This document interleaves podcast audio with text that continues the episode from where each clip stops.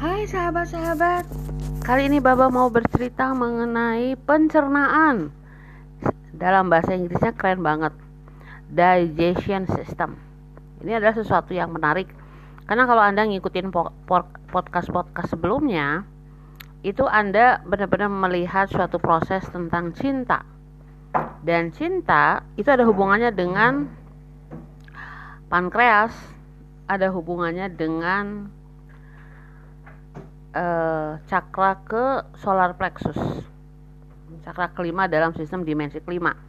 Nah dalam kali ini podcastnya itu tentang pencernaan. Jadi menarik ya. Apa yang kita cerna secara fisik itu sama dan sebangun dengan apa yang kita cerna secara spiritual. Karena as within so without. Nah teman-teman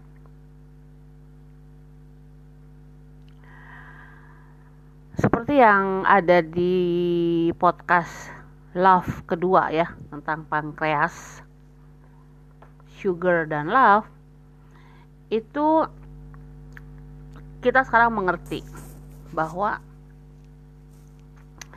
cinta itu adalah makanan, makanan spiritual. Kalau cinta itu adalah suatu energi abadi, yang memberikan kehidupan bagi semua yang ada, maka jatuh cinta adalah mencari sang energi itu sendiri untuk bisa memberikan kehidupan kepada dirinya sendiri. Maka tidak bisa tidak, semesta adalah semacam sistem pencernaan yang mencari energi untuk membuat suatu organisme itu tumbuh. Jadi cinta itu dimengerti sebagai apa yang disebut makanan spiritual yang memberikan kehidupan, kekuatan, dan ekspansi yang mengendarai, menyetir evolusi dan perkembangan dari setiap entitas. Nah, kalau kita masuk dalam konteks kebudayaan di mana kita berada sekarang, itu hubungan cinta dan makanan kuat banget loh. Cinta pertama seorang ibu itu ditunjukkan dengan menyusui anaknya. Ya. Setiap ibu itu pasti mempunyai memori yang sangat-sangat kuat ketika pertama kali memberikan uh, susunya pada sang anak ya. Breastfeeding itu adalah cinta pertama semua ibu Kemudian setelah kita dewasa, cinta di dalam keluarga itu kita share dengan makan bersama. Kalau kita mencintai seseorang dan kita ingin membuat dia merasa diterima, merasa baik, kita mengundang dia untuk makan bareng atau ngopi bareng lah.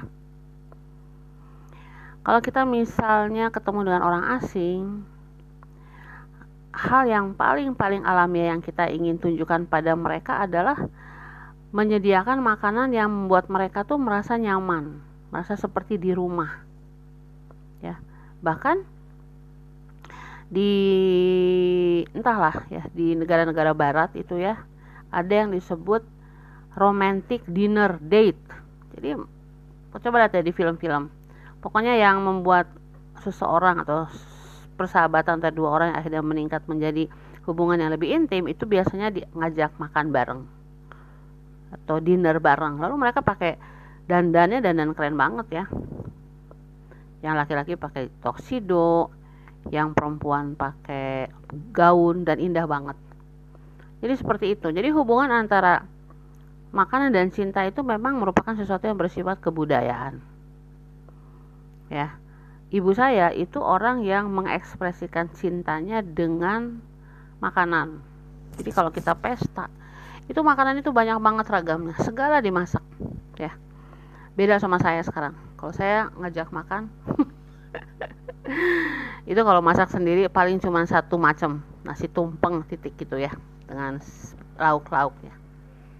Tapi kalau saya mau ngajak untuk suatu pesta misalnya pesta ulang tahun saya atau ulang tahun anak saya biasanya saya ngajak ke restoran yang dia misalnya banyak banget makanannya.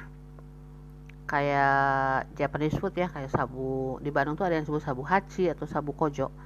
Jadi kita makan itu segala macam makanan ada di situ dan setiap orang bebas untuk memilih makanan masing-masing. Seperti itu ya. Tapi memang ekspresi celebration itu lewat makanan. Nah lalu apa sih hubungannya dengan spiritualitas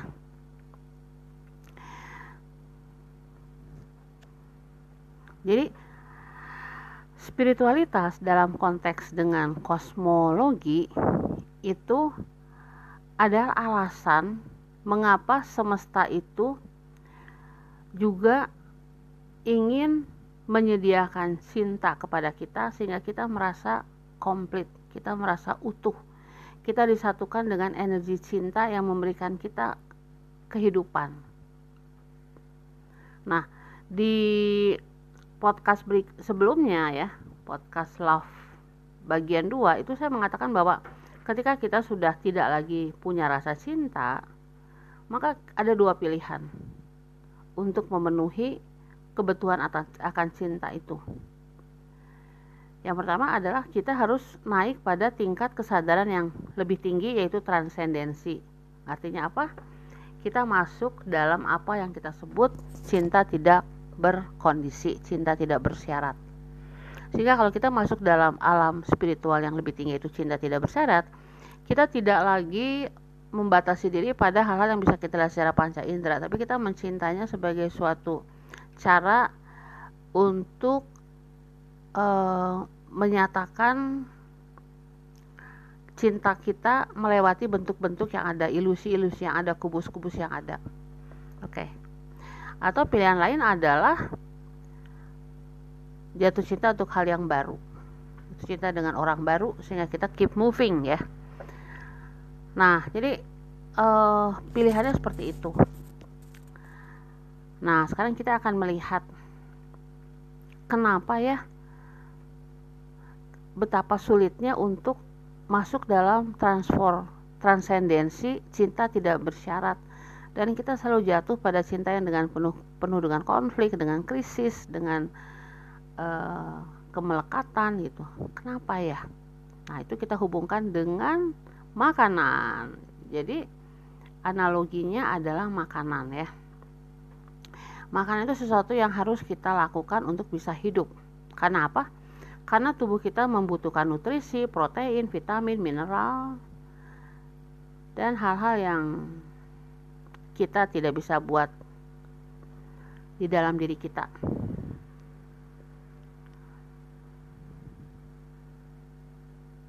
Nah, katakanlah ya, kita memutuskan untuk puasa. Puasa minum, puasa makan. Lalu kita sudah mempersiapkan diri untuk itu. Tetapi ingat, otot-otot kita itu membutuhkan energi. Kita akan kehilangan elastisitas. Apa namanya? Joints. Joints itu apa ya? Tulang-tulang kita akan sakit dan kelenjar-kelenjar kita sudah mulai berkurang kemampuan untuknya untuk berfungsi. Lalu produksi hormon itu akan berhenti dan akhirnya akan menyerang pusat sistem sistem pusat sistem syarat pus syaraf pusat ya kan? Jadi uh, jadi itu adalah kondisi kondisi. Nah cinta kita itu secara tidak sadar juga terkondisi. Karena tubuh kita raga kita itu membuat kondisi-kondisi. Jadi misalnya kita tubuh kita yang mengatakan pada kita tanpa makan saya nggak bisa hidup. Dan makanan juga harus bervariasi. Karena kita nggak maulah makan hal yang sama terus menerus ya kan? Kita butuh variasi juga jadi kita butuh suatu pola makan yang seimbang jadi kita mengkondisikan diri kita untuk makan. Tetapi kita juga mengkondisikan diri kita untuk makan yang bervariasi. Dan kita butuh hal-hal yang berbeda-beda walaupun itu sedikit-sedikit. Ya. Nah, itu dalam konteks raga dan makanan. Sekarang kita mau ngomong soal proses dalam kehidupan secara lebih luas.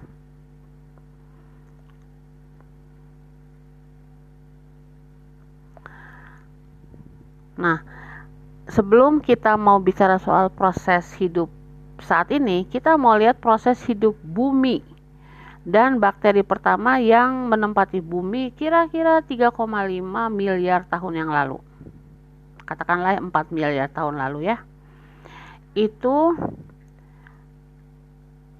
bakteri melewati suatu proses reaksi kimia pertama kali yang merupakan asal muasal dari kehidupan di planet ini.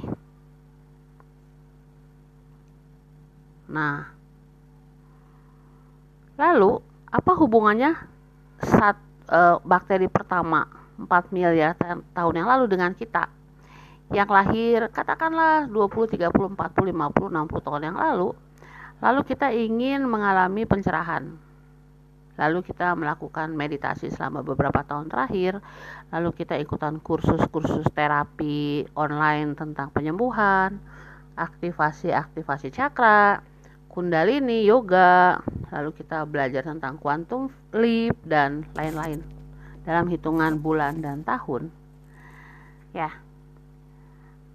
apa koneksitas antara 4 miliar tahun yang lalu dengan katakanlah 20 tahun terakhir. Nah, kita simpan pertanyaan itu sampai nanti uh, di akhir podcast ini.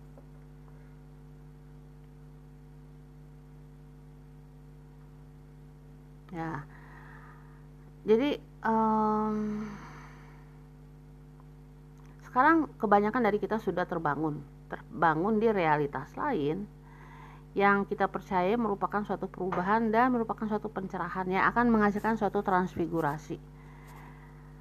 Kita akan kembali menjadi makhluk celestial atau makhluk energetik dan katakanlah ya di tahun 2025 kita akan mencapainya. Nah, kalau kita punya konteks semuanya adalah satu, maka kita adalah si bakteri yang 4 miliar tahun yang lalu itu berproses dan sekarang menjadi manusia yang melihat apa namanya layar komputer dan sedang membaca misalnya membaca teori tentang kesadaran spiritual secara intelektual. Misalnya ya kita lihat. Nah apa sih apa sih sebenarnya yang terjadi antara 4 miliar tahun yang lalu dengan sekarang kita yang lagi mendengarkan podcast ini? Maka mau tidak mau kita harus bicara soal kata proses. Proses apa sih artinya proses?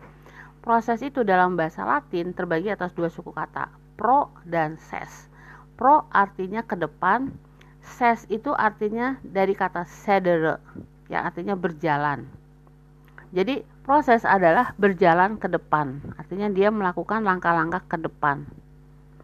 Suatu aksi untuk bergerak ke sesuatu yang sifatnya itu forward atau ke depan yang disebut processing. Nah, dua kata proses dan processing ini bisa kita pakai untuk makanan dan juga untuk spiritualitas. Sekarang kita ngomongin dulu soal makanan ya. Jadi perjalanan processing makanan itu dimulai dengan mengunyah. Di dalam mulut kita itu makanan dikunyah, ya. Jadi gigi-gigi kita yang mengunyah makanan kita merupakan perpanjangan dari saluran informasi yang ada di dalam tubuh Nah, orang dewasa punya 33 gigi ya. Nah, sebenarnya 32 32 sorry 32 gigi itu harusnya dikurangi 4 gigi susu paling belakang terusnya dicabut teman-teman. Karena itu akan menjadi masalah. Masalah nanti kalau udah udah tua. karena itu kan susah sekali disikat gigi ya belakang ya. Kecuali kalau kita benar-benar telaten sikat gigi di belakang. Itu nanti kalau misalnya udah tua sakitnya kayak apa tuh? Kalau saya sih udah dicabut sejak usia 30-an jadi itu salah satu alasan kenapa gigi paling belakang itu harus dicabut teman-teman ya. Oke eh jadi melenceng oke jadi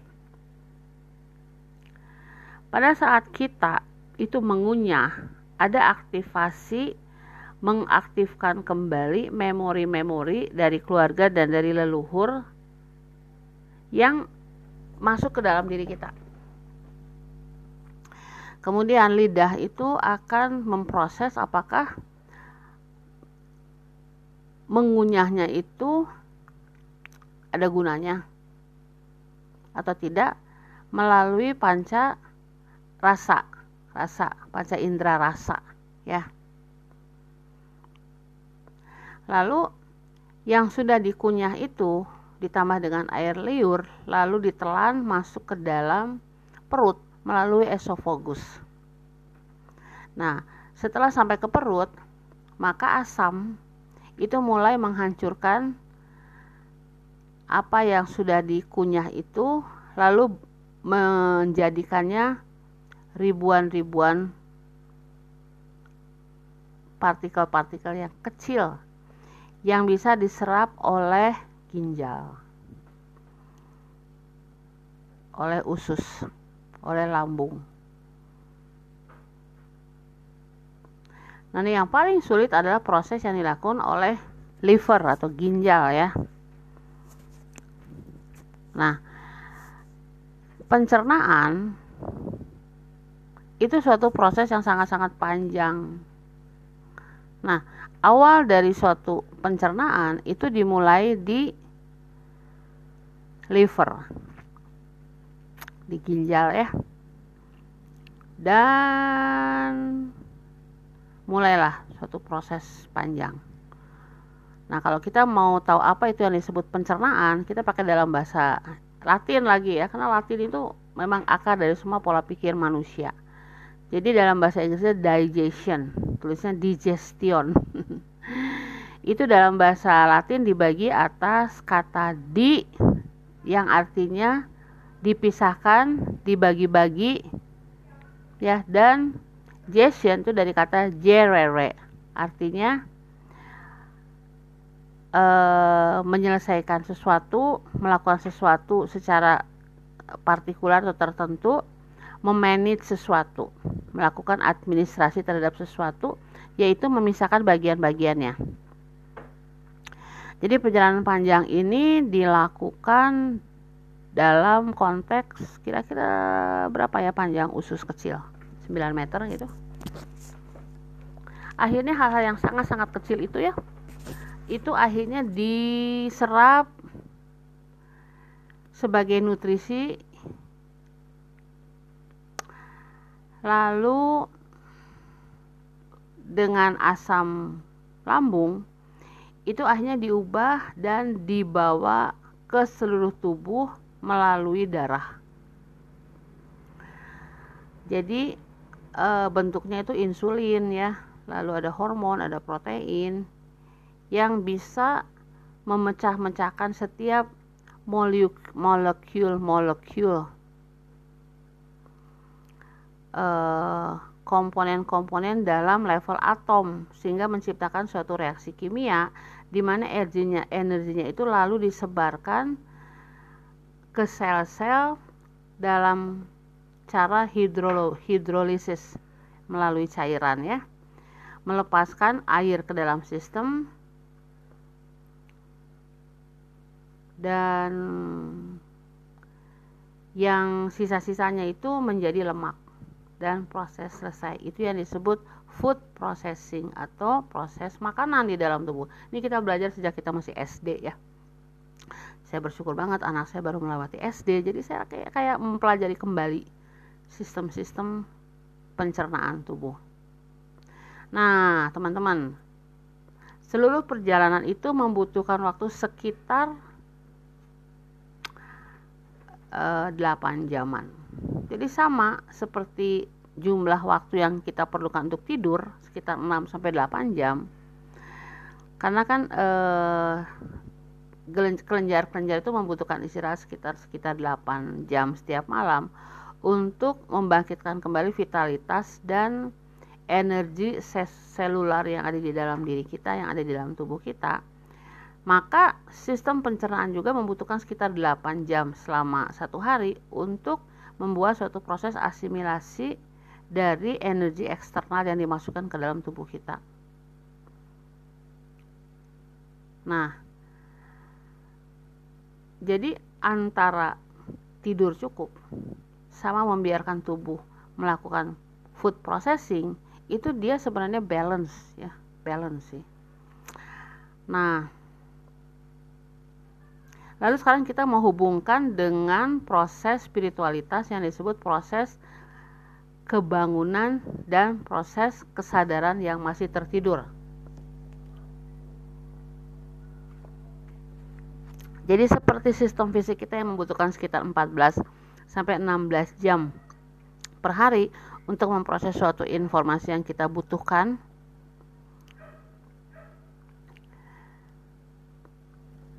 Maka ada juga kebutuhan lain sekitar 7 sampai 9 jam yang akhirnya membuat 24 jam itu terisi dengan tepat ya. Jadi kita butuh 14 sampai 16 jam untuk proses informasi, lalu kita butuh uh, eh, 7 sampai 9 jam untuk melakukan aktivitas secara komplit ya. Nah, demikian juga sistem spiritual kita atau sistem mental kita dalam memproses pencernaan sebagai manusia, sebagai entitas, sebagai being dihubungkan dengan energi cinta. Jadi si energi cinta itu dia dari luar atau dari dalam diri ya.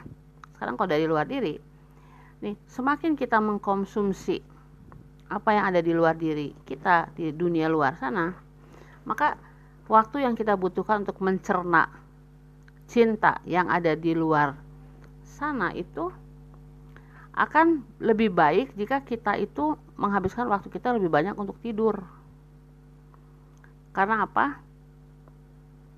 Kalau kita lebih sedikit sadar akan apa yang terjadi di luar diri kita, kita akan lebih cepat menemukan siapa diri kita di dalam kita.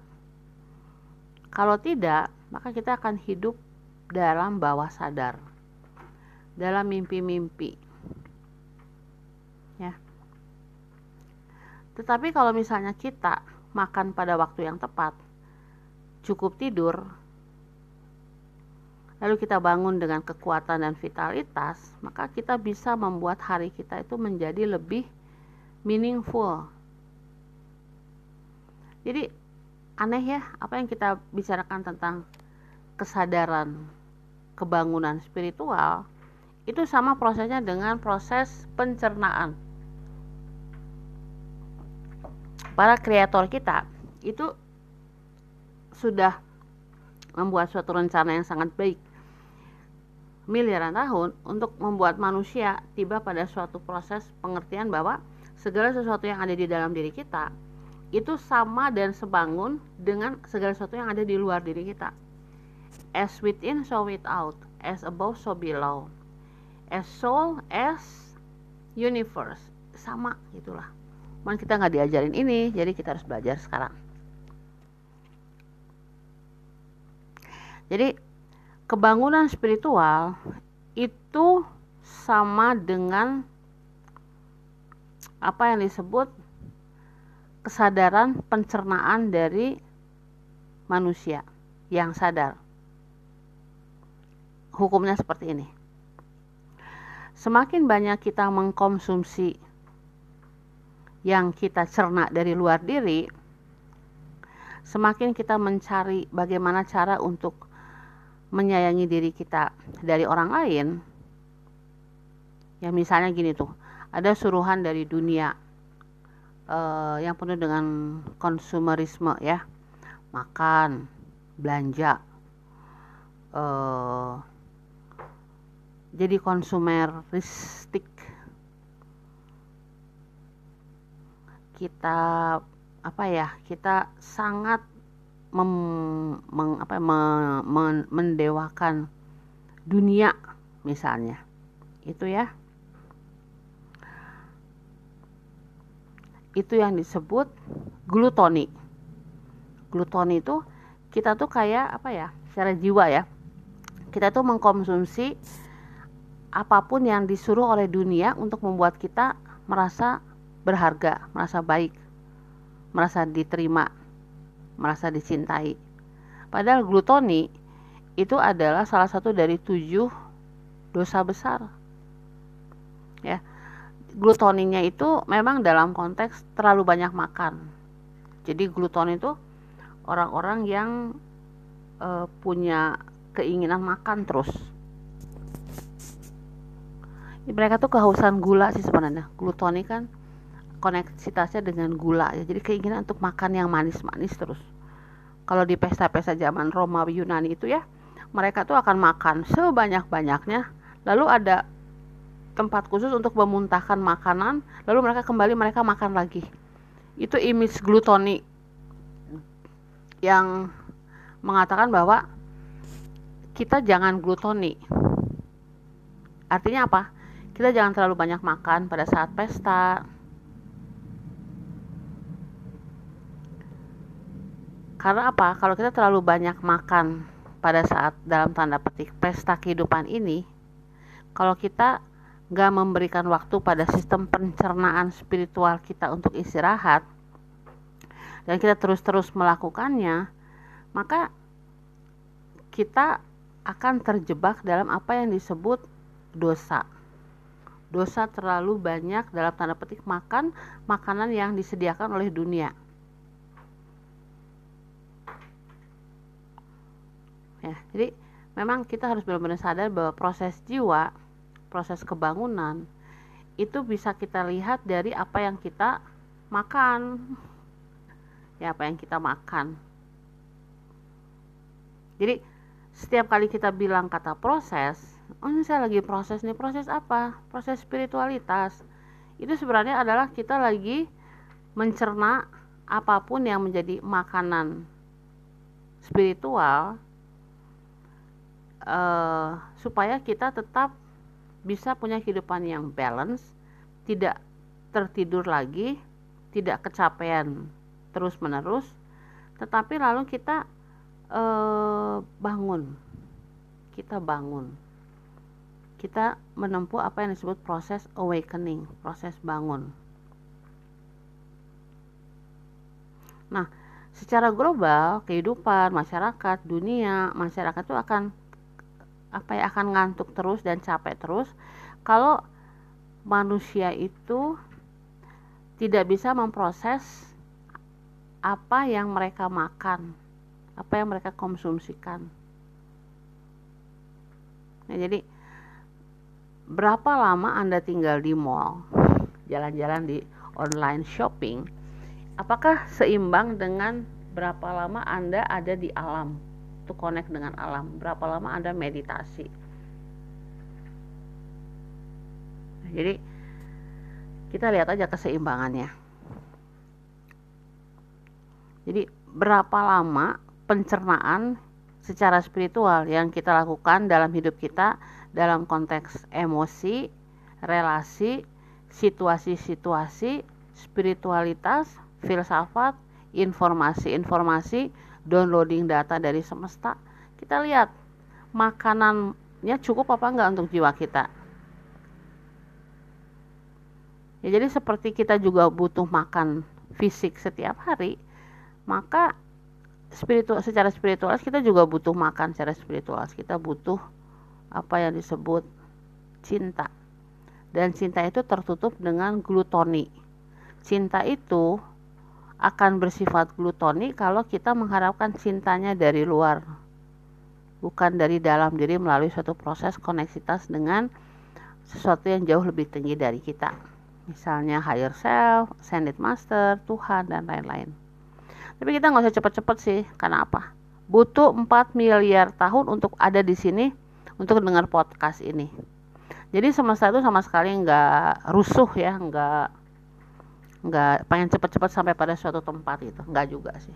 Sama-sama santai weh mungkin membutuhkan 4 miliar tahun kemudian untuk sampai pada suatu proses bahwa kita nggak usah lagi mencerna makanan bagi tubuh kita. Yang kita cerna adalah cahaya. Ya. Tapi sebelum sampai menjadi tubuh cahaya tentu saja kita harus bertanya gitu ya. Kalau kita sakit sesuatu apa yang kita makan tadi malam? Jangan salahin makanannya. Kalau kita merasa pusing apa yang kita minum tadi malam? Kalau kita minum alkohol tadi malam jelaslah kita pusing secara fisik. Jadi kita harus benar-benar tahu bahwa kita jangan menyalahkan ginjal. Kalau kita sakit ginjal kita jangan menyalahkan pankreas. Kalau kita diabetes kita jangan menyalahkan jantung. Kalau kita punya serangan jantung kita jangan menyalahkan apa pun yang ada di dalam tubuh kita. Kita tanya apa yang kita masukkan ke dalam mulut kita. Itu yang menentukan. Ya. Nah sama secara spiritual juga kalau kita merasa kesepian sendirian nggak connect gitu ya kita tanya apa yang kita masukkan dalam pencernaan spiritual kita. Apakah kita memasukkan kebencian, dendam, sakit hati, hidup di masa lalu, keinginan untuk ada di masa depan karena menghindari penderitaan masa kini, hidup dalam ilusi, dan lain-lain. Itu kita mesti tanya. Jadi, hanya dengan itu lalu kita bisa menjawab pertanyaan, kok kita merasa tidak terkoneksi. Ya, jadi apa yang kita cerna itu pertanyaannya. Apa yang kita cerna secara fisik, apa yang kita cerna secara spiritual. Nah, setelah kita melakukan asimilasi, kita lihat apa-apa yang kita makan atau apa-apa yang kita pikirkan dalam hal spiritualitas, kita menganalisa proses itu, lalu kita bisa mengidentifikasikan mana makanan yang melukai kita. Lalu kita mulai puasa jadi puasa adalah suatu proses untuk menjadi lebih sadar, untuk membiarkan setiap bagian dari sistem pencernaan kita istirahat. Kita memurnikan kembali semua racun-racun dengan air dan mineral. Namanya fasting ya.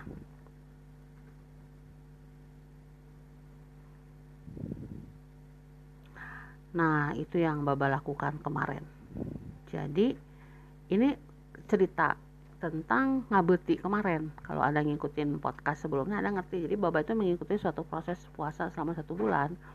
Dan dalam proses itu e, dibagi tiga bagian. Jadi bagian pertama e, puasa biasa dari jam 3 subuh sampai jam 6 sore. Lalu udah itu istirahat satu hari karena ada ritual yang dilakukan. Lalu bagian kedua juga 10 hari Nah itu Bapak nggak ada masalah sama sekali lah karena Bapak udah lama banget ya berpuasa secara muslim. Bapak bersyukur banget loh ternyata perkawinan muslim itu memperkenalkan Bapak dengan sistem puasa Ramadan dan itu Bapak lakukan setiap tahun. Puasanya tamat ya, tamat. Kadang-kadang nggak tamat juga sih, tergantung sama tingkat pencerahan saat itu. Tetapi yang jadi tantangan adalah ngabeti. Ini pertama kali ngabeti itu makan buah makan umbi-umbian ya ngerawat bahasa Jawanya tuh ngabeti bahasa Sunda. Nah bapak makan. Pada saat makan itu yang dimakan adalah ubi cilembu manis ya. Bapak nunggu tuh di tukang ubi cilembu sampai dia masak di ovennya dua jam lebih. Tadi si sari-sari manisnya tuh benar-benar keluar dari si ubinya jadi enak. Lalu bawa makan apa ya e, bangkuang beberapa hari kentang. Apalagi sih? E, kacang-kacangan pernah singkong tapi nggak habis aja berapa potong gitu. Sampai pada tahap di hari ke 6, 7, 8, 9 tuh kayak udah cukup gitu. Jadi jadi mendingan nggak makan deh nggak makan ya daripada harus makan kentang lagi. Atau bener-bener apa e, berjuang untuk beli ubi cilembu dan nunggu dapat yang bagus gitu. Ternyata beberapa hari kemudian kira-kira seminggu atau dua minggu kemudian itu baba ngalamin sakit usus. Sakitnya sakit banget itu loh kaget bapak. Karena bapak yang nggak pernah sakit selama bertahun-tahun secara fisik tiba-tiba sakit gitu ya. Hari pertama bapak tahan cuma dibawa tidur. Hari kedua Bapak pikir ada apa ini ya? Jadi bapak pakai kayak uh, minyak-minyakan gitu ya istirahat. Hari ketiga itu sepanjang hari sakit. Sepanjang hari sakit. Gak enak badan badan teh. Akhirnya uh, bapak ke dokter USG sekaligus gitu ya. Pengen lihat ada apa gitu ternyata ketika di USG itu ada penyempitan saluran usus kecil. Bapak heran bapak tanya kenapa? Gitu. Kata dokter ini ada hubungannya dengan puasa kamu kayaknya. Jadi bapak pikir masa sih? Eh, tapi setelah bapak refleksikan makanya podcast ini keluar.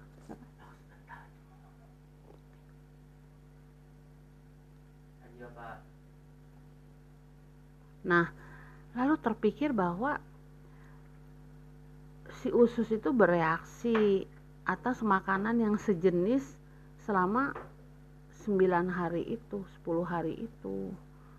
Nah jadi tubuh juga berbicara ya tubuh berbicara.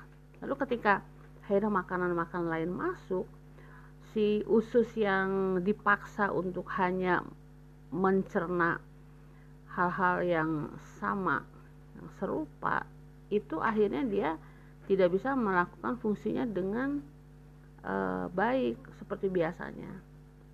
Lalu ketika makanan biasa masuk lagi kaget mungkin ya. Jadi dia bereaksi lalu ada infeksi. Seperti itu. Jadi ketika saya sadar akan hal itu lalu saya pikir oh ternyata memang eh, sistem pencernaan kita yang berkuasa atas raga kita atas sakitnya kita gitu. Lalu nah yang aneh nih setelah sadar itu lalu sakitnya hilang dengan sendirinya tanpa obat sih. Karena ketika setelah USG setelah bicara sama dokter lalu saya mengerti bahwa oh begitu ya. Ya udah sakitnya hilang ya. Kadang-kadang penyakit itu hilang ketika kita sudah sadar akan eksistensi dia. Nah itu sedikit cerita tentang koneksitas antara penyakit dan sistem pencernaan di dalam diri kita sama secara spiritual juga seperti itu gitu jadi kalau kita mengkonsumsi cinta yang sifatnya terkondisi dari luar diri kita, maka sistem pencernaan spiritualitas kita juga sangat-sangat terganggu loh. Uh, dan kita harus bisa benar-benar membentengi diri kita dengan cara apa? Dengan cara jangan terlalu serius dalam hidup. Kalau ada orang yang menyebalkan kita, kita lebih baik tertawa, mentertawakan keadaan, mentertawakan diri kita. Jadi kita tetap pada level vibrasi yang tinggi. Kalau kita malah mendiskusikan orang yang menyebalkan itu dengan kita nggak jalan. Karena sistem pencernaan spiritualitas kita yang sudah kita bina selama bertahun-tahun tiba-tiba shock. Hanya dengan suatu kejadian di mana mungkin orang itu memang menyebalkan tapi orang itu nggak sadar kalau dia menyebalkan gitu. Kalau orang itu menyebalkan dia pasti sudah menyebalkan dirinya sendiri gitu ya. Kan itu mah tentang dia bukan tentang kita. Jika itu kita berproses lagi. Setelah kesadaran itu terjadi maka hidup menjadi seimbang lagi. Oke teman-teman sebagai suatu kesimpulan memang pencernaan itu adalah suatu uh, apa ya proses semesta untuk menstimulasi energi sehingga energi itu selalu bergerak ya Makanannya adalah cinta. Makanan pencernaan spiritual adalah cinta. Dan kita adalah bagian dari suatu kon proses yang konstan dari semesta untuk terus menyebarkan cinta itu. Maka tidak heran dalam semua agama, dalam semua filsafat, sufi, semua bicara soal cinta. Cinta yang tidak bersyarat, cinta yang bersifat universal. Maka itu membawa pada suatu tanggung jawab. Tanggung jawab akan apa yang saya makan baik secara fisik maupun secara spiritual ya. Apakah saya makan makanan yang seimbang nutrisi yang seimbang atau apakah saya makan cinta kasih sayang kebaikan kegembiraan sukacita kelimpahan kemakmuran atau saya makan kemiskinan kekurangan kemarahan iri hati dendam dan lainnya itu pilihan kita Lalu bagaimana saya merasa semua itu? Saya bertanggung jawab atas emosi saya. Saya bertanggung jawab untuk apa yang membuat energi itu bergerak di dalam kehidupan saya. Jadi saya tidak boleh mengharapkan emosi dari luar untuk menggerakkan emosi di dalam diri kita, tapi kita adalah kreator dari apa yang kita ciptakan melalui emosi yang bergerak. Ya. Jadi kita harus selalu sadar kita memilih mana yang lebih baik, makanan fisik atau makanan spiritual yang lebih baik. Sehingga akhirnya kita juga sadar untuk menghormati waktu pencernaan yang ada di dalam tubuh kita secara biologis. Jadi kalau misalnya ada tuh e, seorang sahabat berbagi semacam siklus kapan makan yang tepat? Kapan makan yang tepat di jam-jam yang tepat? Tuh ya. Saya ingat banget tuh kalau nggak salah jam 3 pagi itu jangan makan daging-dagingan. Karena si proses di dalam pencernaan tubuh kita itu sangat-sangat lamban untuk makan jam segitu. Nah waktu itu saya kan lagi puasa jadi saya pikir aduh saya mesti makan apa? Gitu ya supaya bisa bertahan dari jam 3 subuh sampai jam 6 sore begitu. Jadi kadang-kadang cuma nasi telur doang. Itu yang paling aman jangan makan ayam.